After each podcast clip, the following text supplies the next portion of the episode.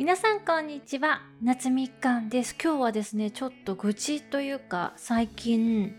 あの打ちのめされていることがあるので、その話をしようかなと思うんですけれども、お掃除ロボットのブラーバって皆さんご存知ですかね。水拭きをしてくれるお掃除ロボットなんですけど、そのブラーバがですね、先日壊れまして、でそれによる喪失感がね半端ないところにですね、大学の今科目試験期間中なんですよ。でその出題内容がね、なんかえぐすぎて、なんか辛いし、なんかいろいろやってらんねえなってちょっとなんかやさぐれちゃってるんですよね。でブラーバーですね、本当ちょっと前までちゃんと動いてたのに、突然なんか挙動が不審になってしまったんですよ。でおそらくちょっと調べたんですけど、優勝の修理だといちまんごせんえんくらいになりそうなんですよね。だからこれちょっと買い替え案件かなって思ってたんですけど、いやもしかしたらね、これはね、あのロボットに水拭きをしてもらうんじゃなくって、自分でちゃんと床をね拭き掃除しなさいよっていう、まあ、神の言葉なのかなっていう風に思えてきました。私ね、あのこの引っ越しをきっかけに床面積を広げるっていうことを命を懸けてるわけですよ。なので床自体がすごくたくさんあるというか、シンクも全部ベッドやめて敷布団にしたので、敷布団を立てかけると、まあ、スペースがめちゃくちゃあるんですよね。なのでこの部分、今までねブラーバ君にお掃除していただいた部分をね、やっぱ自分でね手でねキュッキュッとね水拭きをねこれからしてみようかなと思っております。でもね、ちょっと思いのほか梅雨があっという間でね、もう本格的な夏が到来しておりますので、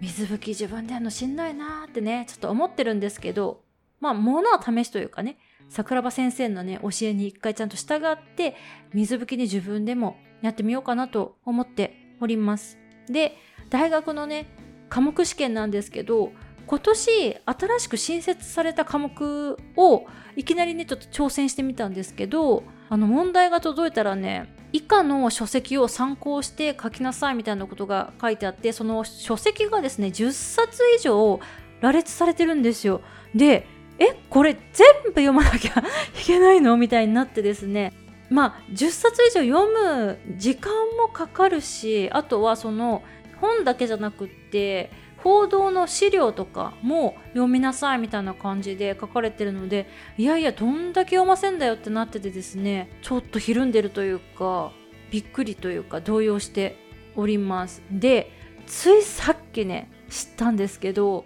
あの私心理学っていう科目をね今回初めてレポート出したんですけど、それがね不合格ってなってたんですよ。で公表欄もねちょっと見たんですけど、まあ辛辣なコメントが書かれております。で私ね大学じゅうねんめなんですけど、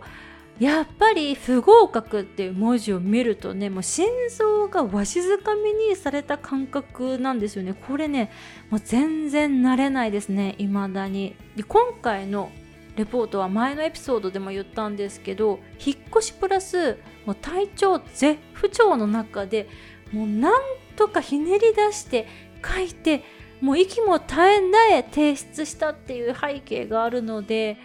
もうあんな辛